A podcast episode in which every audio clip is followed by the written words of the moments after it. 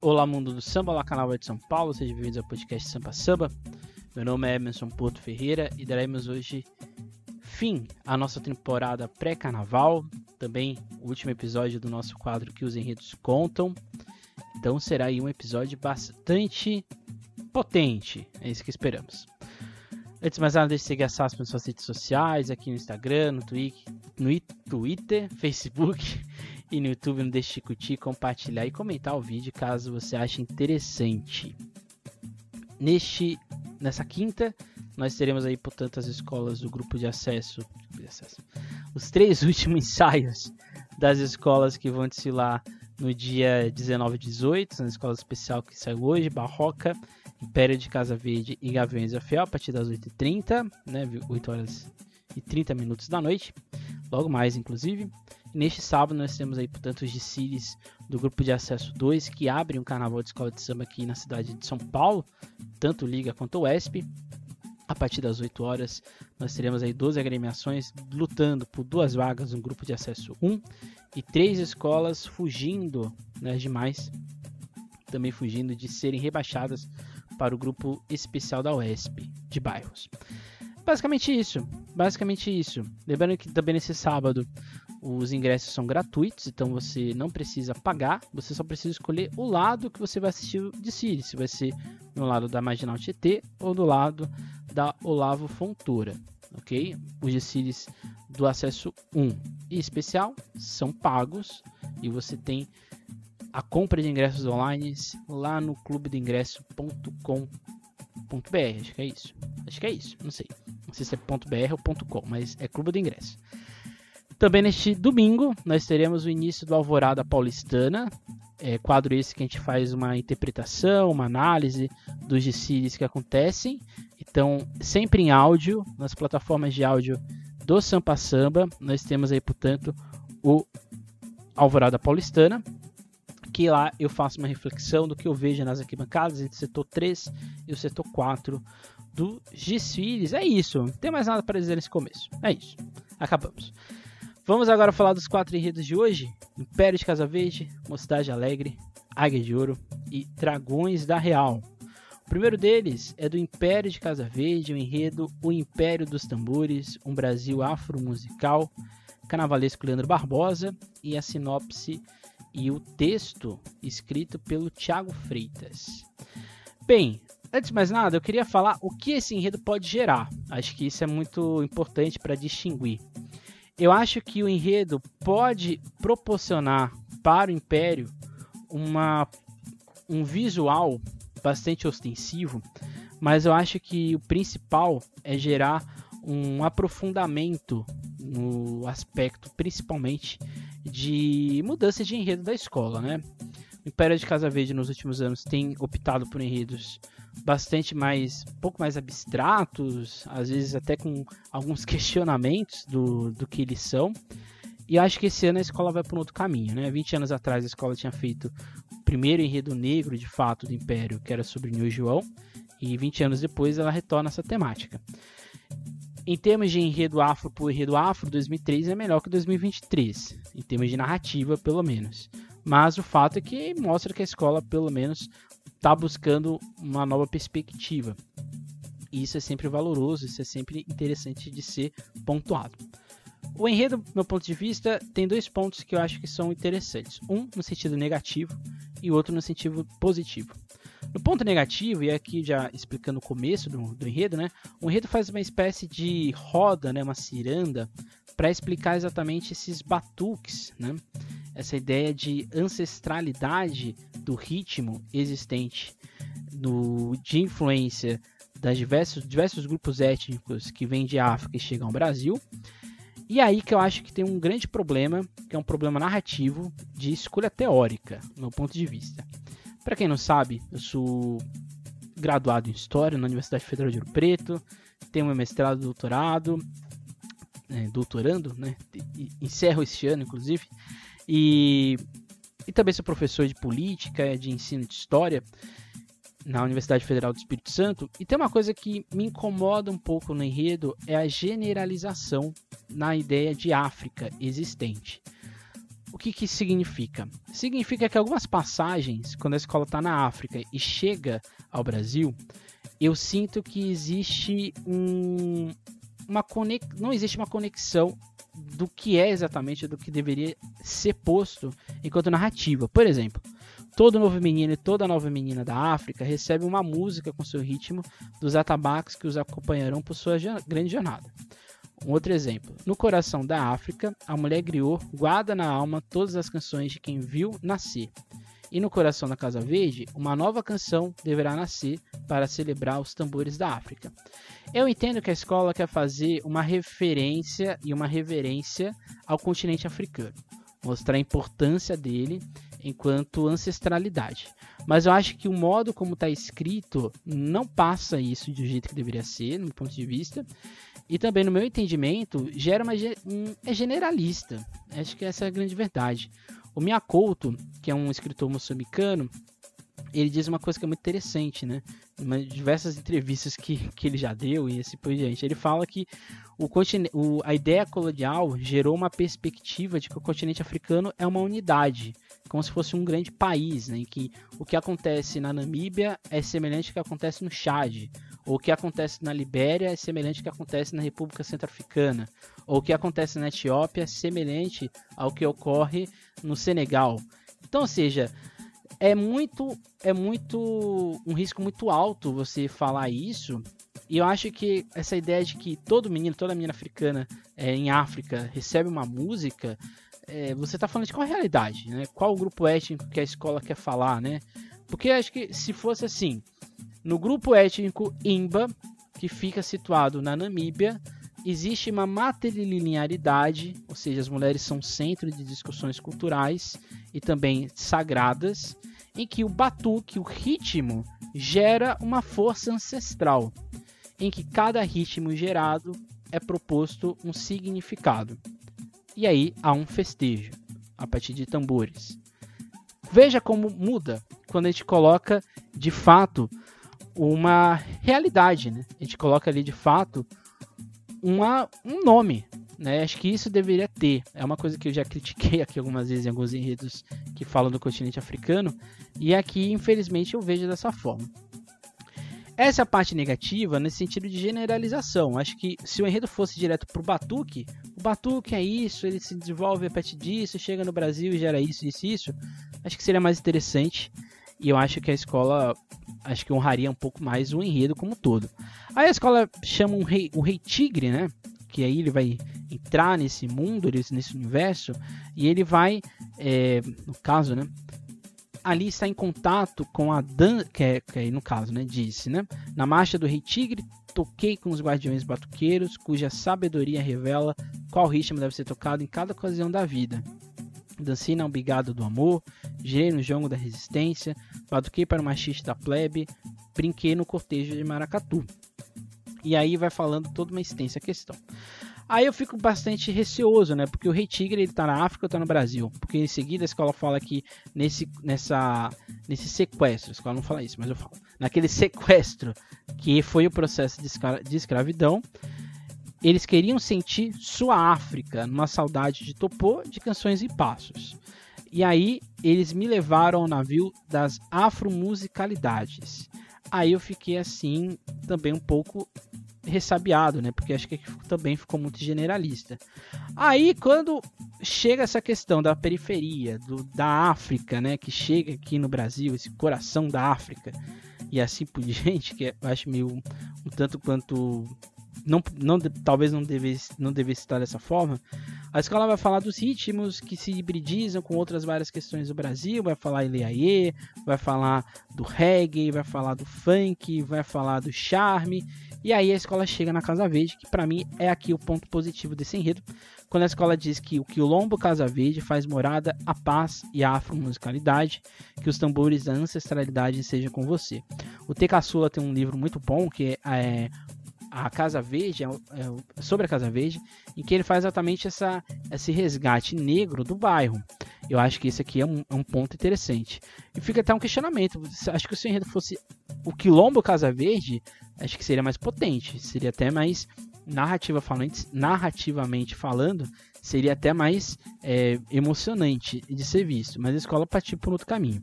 Aí, quando a escola faz toda essa questão, ela apresenta três baianas da escola, Dona Bá, Dona Lucinda e Dona Cleide, inclusive a sinopse é feita como se Dona Bá estivesse escrevendo o enredo para a escola.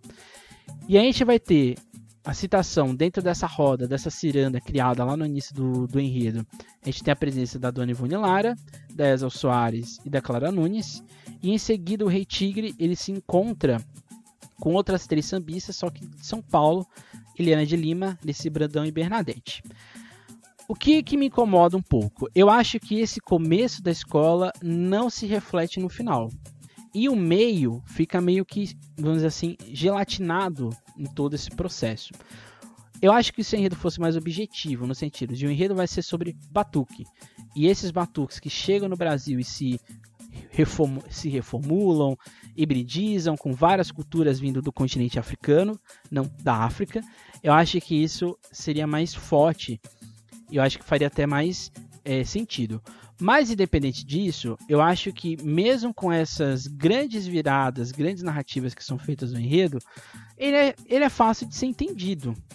O que me preocupa um pouco é como vai estar essa divisão da escola, né? Porque é, são ritmos que eles são totalmente distintos, mas que tem que estar ali bem vistos, tem que estarem bem apresentados exatamente para ter a distinção de um e de outro.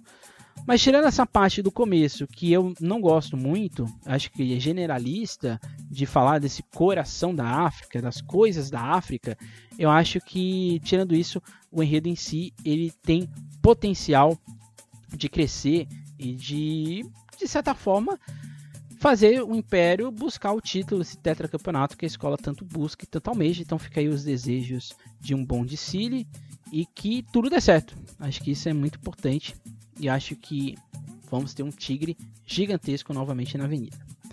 Em seguida, a gente vai ter a Mocidade Alegre, que vem com o enredo Yasuki, do carnavalesco Jorge Silveira, que estreia na escola é, nesse ano.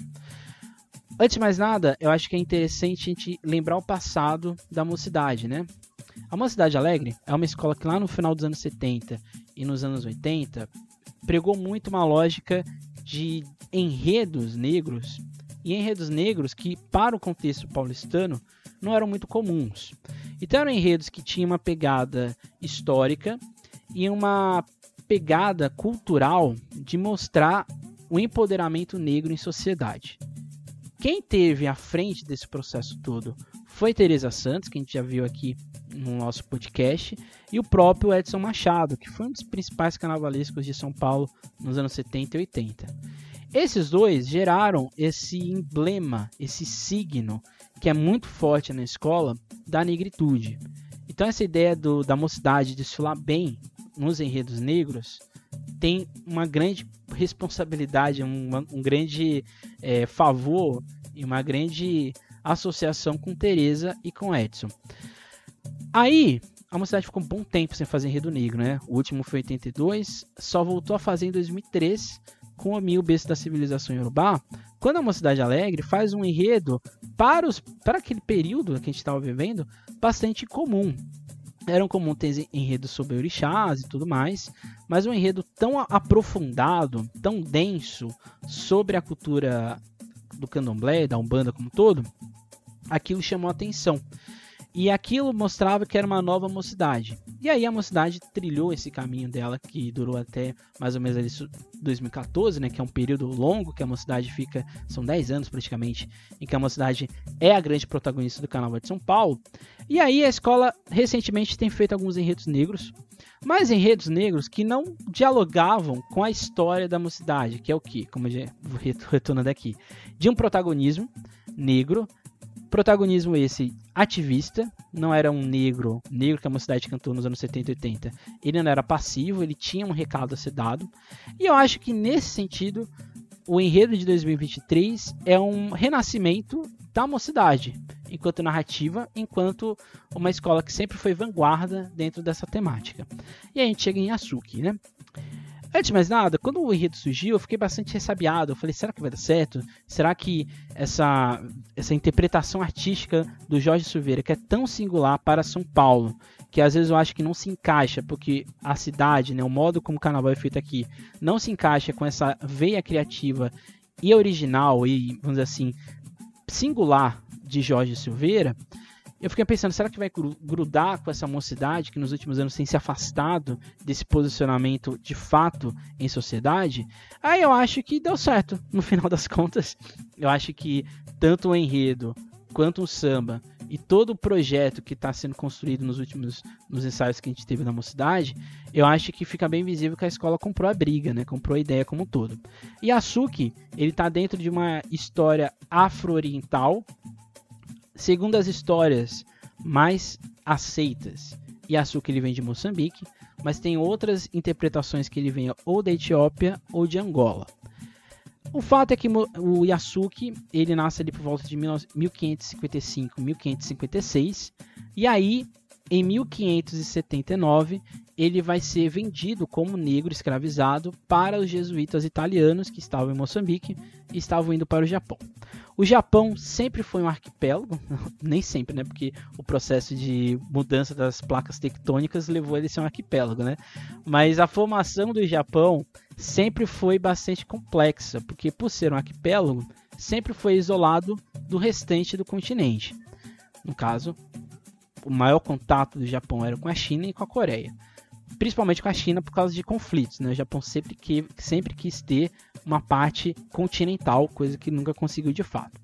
Pois bem, esses diversos clãs eles começaram a ser unificados pelo daimyo, que seria o Oda Nobunaga, que é o cara, né, o, o, o chefe, vamos dizer assim, dessa tentativa de unificação e que vai ficar encantado quando encontra Yasuki, quando ele avista ele é, ali nas cercanias de Kyoto, que era capital do Japão até 1868.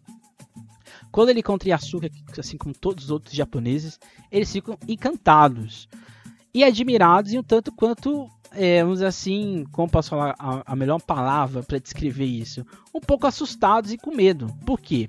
Ele era muito alto. E o Japão nessa época tinha uma média de altura em torno de 1,50m, 1,55m.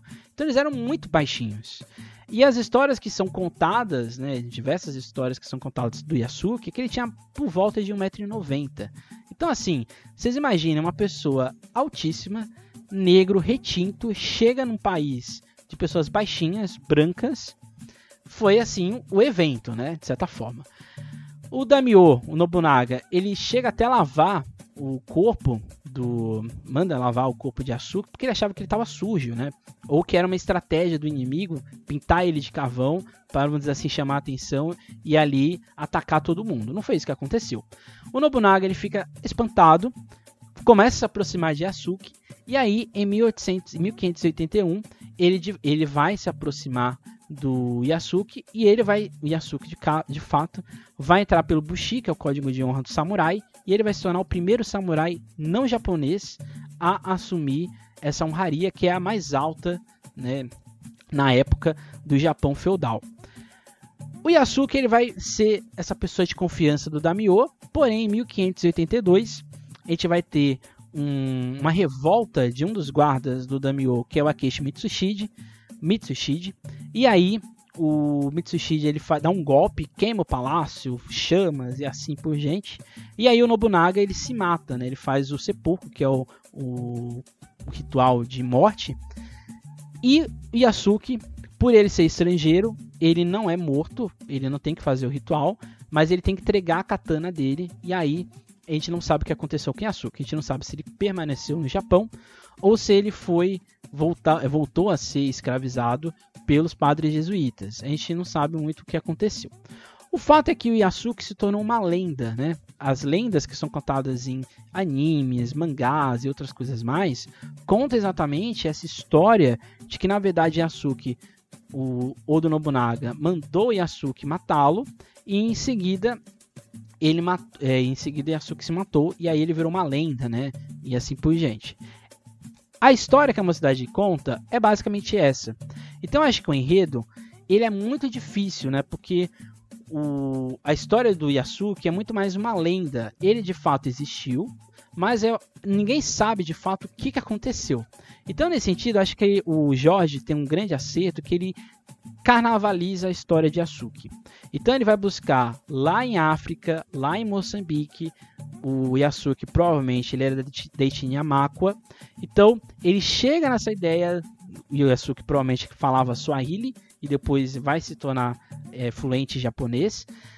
E aí ele vai buscar no mito dos inquices, né, que os inquices é uma declinação de várias tradições existentes que saem da Nigéria na expansão banto e vai chegar em Moçambique. Então os inquices eles existem em Angola e existem uma semelhante interpretação de inquices em Moçambique. Izuzu e Zazi vão aí guiar Yasuki nesse processo até chegar no Japão. Aí essa história que eu contei, a escola faz isso de certa forma, só que o final a escola vai pro lado cinematográfico, né, romântico da história de que Nobunaga pede para Yasuki matá-lo e seguida Yasuki se mata e se torna uma lenda. E aí acho que é o grande acerto, quando a escola traz isso para o Brasil. A cidade mais japonesa fora do arquipélago oriental é, paradoxalmente, a que também mais mata jovens negros. Por isso, diante de um mundo em que a pele preta assusta, é necessário uma armadura preta, de samurai, semelhante à de Yasuki. Assim, como um dia fez Yasuki, cada jovem preto pode ser o que ele quiser, mesmo que os opressores, o preconceito e a discriminação digam o contrário. Então a escola vai dizer que cada negro, cada jovem preto, seja na mocidade do Brasil, que nasce, ele tem um pouco do espírito de Yasuki, de se mostrar possível, de se mostrar uma pessoa confiável e, de acima de tudo, uma pessoa de caráter, né, que teve a maior honraria do Japão antes disso, né? Depois do Japão só vai ter dois outros samurais que vão ser não estrangeiros, mas é, já são, isso vai ser lá no século XIX, que é um holandês e um inglês. Mas o primeiro negro e o primeiro estrangeiro a ganhar essa honraria de samurai vai ser o Yasuki, né, o homem negro. E aí a escola vai trazer isso para o Brasil nessa crítica de raça, nessa crítica de racismo e de preconceito e dizer exatamente que cada jovem pode ser o que ele quiser, que é um trecho inclusive do samba. O enredo é objetivo. E eu acho que isso é um grande aplauso para o, o, a escola, que acredita no projeto do Jorge, e do Jorge que acredita no potencial dele. Né? Então é um, é um mix ali de sensações. Né? Eu acho que nesse sentido, isso tem tudo para ser o desfile mais original do Carnaval de São Paulo. Eu acho que eu não vi, eu não vejo barracão, né? Eu só vejo no dia. Lá quando, quando eu chego para fazer a cobertura, eu chego lá e vejo as alegorias. Mas eu tenho certeza que esse aqui vai ser o enredo mais original. Eu acho que em termos de. Eu acho que não vejo aqui reprodução. Acho que vejo aqui uma, um Japão bem a cara da mocidade e com esse toque de originalidade do Jorge Silveira. Então tem tudo para ser um desfile marcante da escola. E eu fico aí ansioso, estou ansioso para ver o que vai acontecer nessa junção entre Jorge Freitas, Mocidade Alegre, entre Japão e Brasil e assim por diante. Em seguida, a gente vai ter a Águia de Ouro, escola que vem com enredo Um Pedaço do Céu. Enredo esse feito pelo Sidney França. E aqui eu vou pro inverso, né? Acho que é, se a mocidade faz um enredo histórico e o Império pega traços de historicidade para fazer esse enredo, a Águia de Ouro faz um, um pouco o contrário. Ela vai para o abstrato, ela retorna ao abstrato para fazer esse enredo que tem como ponto principal uma discussão. O que te leva ao céu? Né? E aí é uma questão que a escola faz. Esse enredo, ele tem como ponto, assim, por trás dele, um patrocínio da Sud Doces, empresa essa é, que tem como principal ramo venda né, de bolos, salgadinhos, doces e assim por diante, se tornou uma grande empresa no Brasil. E a escola tem esse patrocínio. O que eu imagino? Acho que chegou pro, pro Sidney. Ó, a gente vai ter que homenagear. A gente tem esse patrocínio, a gente vai fazer isso. E eu acho que ele tentou encontrar um caminho, uma solução para que isso fizesse sentido. E aí, se deu ou não sentido, eu não sei. Mas que esse enredo tem tudo para ser um conjunto visual imponente, eu acho que é bem possível. De certa forma, a Águia de Ouro tem uma perspectiva de enxergar desde quando Sidney França chegou na escola, de chegar ao carnaval no visual muito bem feito eu acho que isso pode acontecer aqui com a escola. Esse enredo proporciona isso. Se é isso o objetivo, não sei. Mas eu prefiro, meu gosto pessoal, um enredo que é bem feito, que gera discussões e que gere depois um visual. E não um enredo que já se preocupa primeiro com o visual e depois a gente monta a história e vê o que vai dar certo. Então, nesse sentido, eu fiquei um pouco decepcionado, porque a Águia tinha feito um desfile tão interessante sobre Oxalá, um enredo potente, um enredo que remodelou até mesmo o modo como a escola desfilou no, na AMB, e eu fiquei um pouco decepcionado, porque eu pensei, ah, a Águia de Ouro vai voltar, né? Vai acreditar, vai apostar no que aconteceu, mas a escola optou por, por um estilo de enredo que foi o que deu título a ela. Então, nesse sentido, eu acho que ela está fazendo o que é interessante para a escola, e é isso que importa. Tem algumas semelhanças, porque os abstratos que o Cidine França são bons, ele é um dos melhores nesse sentido em São Paulo, mas de certa forma tem alguma semelhança sim com 2020, mas a ideia é totalmente diferente. Aí o enredo faz a, o enredo faz a seguinte questão: De onde viemos? O que deixamos em nossa passagem por aqui? Para onde vamos? O que nos reserva no porvir? O que seria para você o céu? Uma imaginação pueril? Valorosa busca o sonho como honra e conquista? Um deleite, sensação, um júbilo digno de celebração? Ou uma saudosa lembrança? Esse começo do, do que a escola fala é tanta pergunta que às vezes eu pergunto: será que a escola sabe o que essa, são essas perguntas? Aí fica o questionamento. Aí, nesse sentido, o enredo ele fica bastante neutro, porque a narrativa que ele se propõe não vai nem para um lado nem para o outro, fica sempre ali no plano, nessa neutralidade, mas que visualmente é bem palpável, a gente consegue entender, por exemplo, o céu imaginado, que é esse céu da fantasia, dos sonhos, das ilusões, é muito fácil de interpretar, é muito fácil de enxergá-lo, a existência dele. Mas quando a gente vai para o céu como conquista, já não fica tão palpável, até mesmo visualmente. O céu dos prazeres e celebrações, que são os doces, as comemorações, casamentos, aniversários e assim por diante, fica visível também. Dá para interpretar na cara. Aí quando a gente chega no céu, no céu da eternidade, que a escola vai falar das diversas culturas, religiões que imaginaram um céu como destino, né, de júbilo e tudo mais, de memória, acho que é interessante. E aí a escola vai falar que nesse céu que ela imagina, tem um céu de bambas, né? Que ela vai retornar, vai relembrar, creio eu, personagens da história do canal de São Paulo é, nesse final. Nesse sentido, nesse sentido, eu acho que o enredo ele é morno é, enquanto narrativa. Ele não explode. Porque quando ela vai criando esses quatro céus, eu acho que nenhum deles consegue se interligar por completo. Enquanto uma linha narrativa muito grande. Por exemplo, é evidente que o céu das, prazeres e celebrações está aqui por causa do patrocínio. E aí já começa a associar que isso foi o, o cerne que a escola encontrou para que fizesse sentido. Isso que significa que o enredo vai, dar, é, vai dar problema para a escola? De jeito nenhum. Eu acho que a escola tem totais condições, como eu disse, visualmente falando, ter um desfile impecável, que eu acho que é esse o objetivo da Águia de Ouro. Acho que seja talvez o objetivo do carnavalesco. Mas nesse aspecto eu fico, fiquei me perguntando no final, né? E se fosse um enredo sobre, sobre a eternidade? Ou seja, o que gera a eternidade? O que gera as diversas perspectivas de por que as pessoas, em algum momento, seja na antiguidade e no hoje, se preocupam tanto de serem eternas, de buscarem serem exatamente lembranças, memórias para sempre. Então, nesse sentido, eu acho que o enredo faria mais sentido. Mas aí, de novo, tem um patrocínio. Se tivesse isso, o patrocínio não conseguiria se justificar, não conseguiria ser forte o suficiente. Então, nesse sentido, se a gente olha o todo do que a Águia de Ouro está apresentando, a escola tem totais condições, sim, de fazer um desfile potente e que dê certo enquanto narrativa, enquanto construção. Fica aí os desejos de bom desfile, aqui eu espero uma coisa bem colorida, uma coisa bastante, vamos dizer assim, reprodução mais misturada com originalidade, que é o que Sidney França sabe fazer e faz muito bem desde quando ele assumiu os, o cargo de carnavalesco lá na mocidade há muito tempo.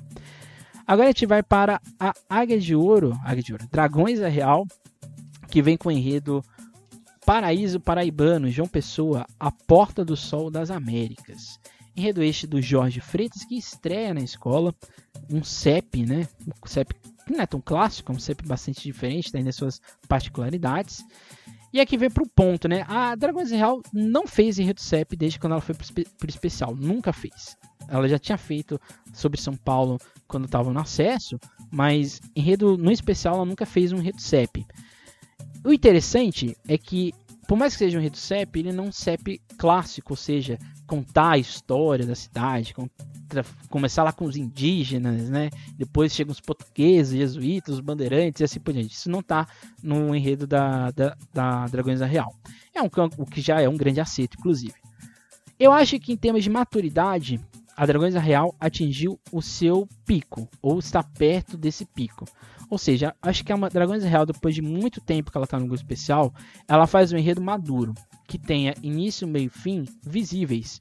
Coisa que já tinha acontecido em 2022, em que em 2023, no ponto de vista, repete. Eu acho que essa proposta de não fazer um CEP óbvio sobre uma cidade uma capital de um estado como a João Pessoa, capital da Paraíba, eu acho que é um grande acerto e a escola faz uma coisa agradável e eu acho que no meu entendimento até mesmo de fácil compreensão para quem vai estar no sambódromo. Nesse sentido, um outro ponto que eu acho que é interessante, a escola assume de vez essa lógica de que ela é uma escola alegre, feliz, né, o lugar de gente feliz, e ela faz associação com a Paraíba, mas no caso com João Pessoa, como sendo o paraíso de gente feliz. Então, nesse sentido, por mais que eu ache um pouco cafona em alguns momentos essa lógica, é uma coisa que me agrada, né? Essa coisa da escola se autodenominar alegre e seja uma coisa tão fantástica que eu acho que a gente tem que. É um jeito que a escola encontrou para aglutinar a sua identidade. Então, nesse sentido, eu acho que é um acerto, né? Coisa que a escola tinha feito no Riso, fez no Adoniran e faz agora com o João Pessoa. Então acho que depois de muito tempo a Dragões da Real se, se encontrou como escola de samba e acho que isso é essencial.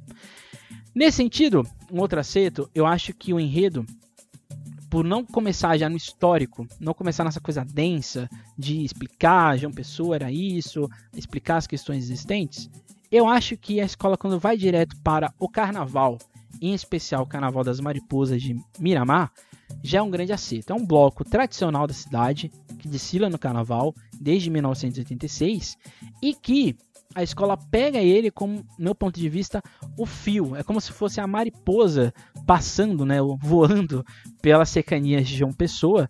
E de certa forma não é ela que explica, não é o bairro que explica, mas fica bem visível, fica bem visível isso. Também tem uma visão muito interessante que a escola vai mesclando o passado de João Pessoa com o presente e isso não fica pesado, isso não fica estereotipado também. Aliás, é um outro, uma outra coisa muito importante, né? O enredo não tem estereótipo, ele não generaliza as questões. Então, nesse sentido, eu acho que é um grande acerto também da escola, que esse enredo poderia cair em vários clichês, né? Coisa que não acontece de fato. Nesse sentido, a escola diz lá, né? Na batida das zabumba, a cidade velha acorda com seu canto secular. É um zum zum zum zunido, é um trelelê. O clima esquenta nas ruas, o chão treme na quarta-feira, mais quente que já tivera, e nela a cultura popular se manifesta. Então, ou seja, o, a mola propulsor do enredo para falar de uma cidade lindíssima que é João Pessoa é a sua cultura, em especial a cultura popular. Então perceba que diferente lá da Tatuapé, que o ponto que mais me incomodava era exatamente onde está a cidade de Paraty nessa, nessa história, né, na sua história, eu vejo que aqui em João Pessoa fica mais evidente. Quando a escola já mostra que tem um tema, isso aqui que nós queremos mostrar dessa cidade, eu acho que tudo faz mais sentido.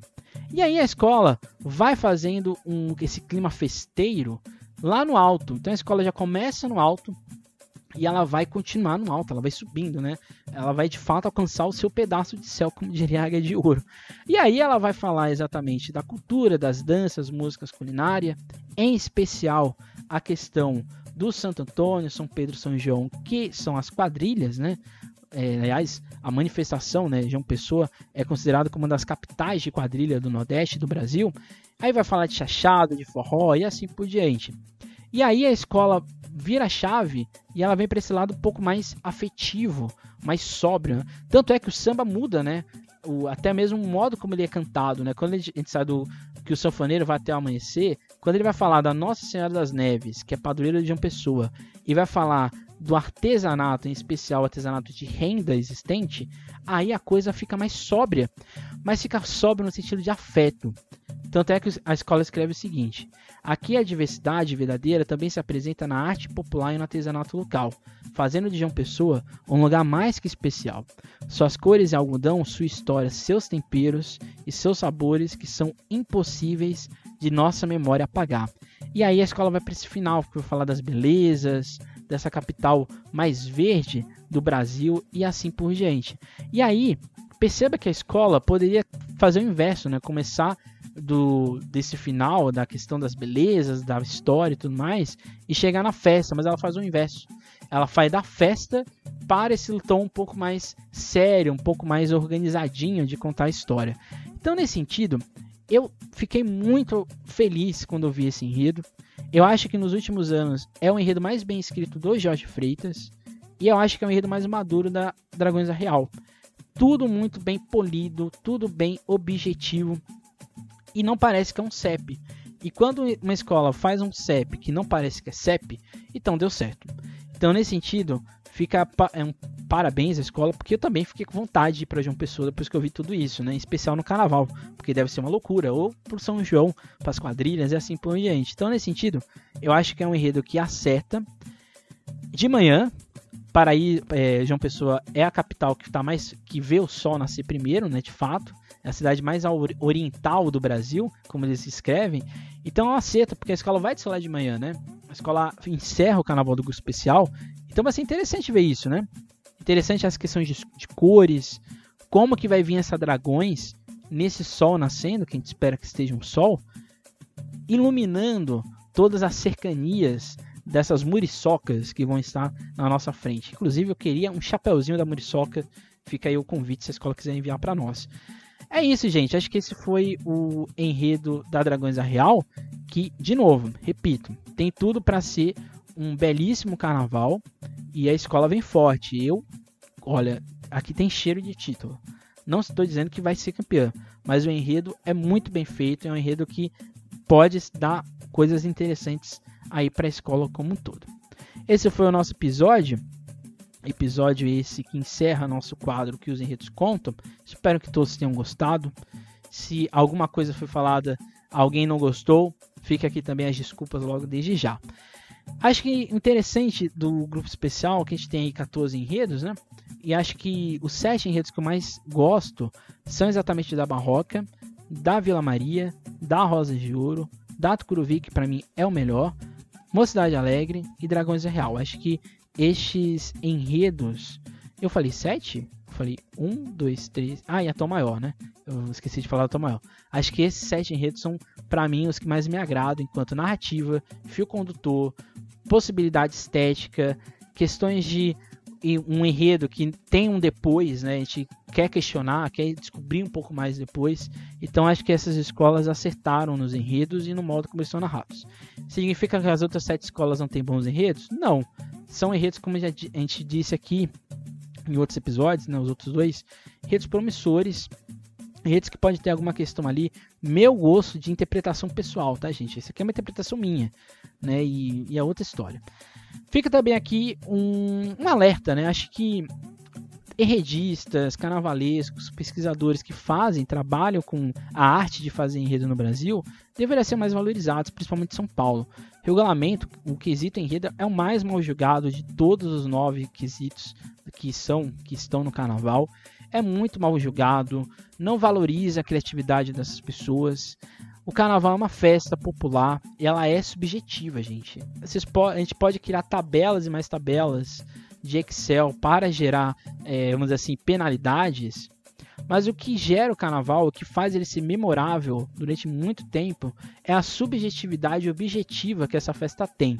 E eu acho que esse aspecto, os enredos, os carnavalescos, como a gente pôde perceber, os carnavalescos, os enredistas, como a gente pôde perceber, eles tentam criar narrativas, eles tentam, mas um quesito que não é valorizado, então você tem que fazer o básico para gerar o visual, que é o ponto principal do Carnaval de São Paulo, infelizmente. Mas fica aí os parabéns a todos os 34, os mais de 34 carnavalescos, que alguns são em dupla, né? Os mais de 34 carnavalescos, as 34 escolas de samba que estão, né, algumas tentando resistir, outras indo por outros caminhos, mas que tentam apresentar enredos que geram questionamentos. Acho que isso que falta.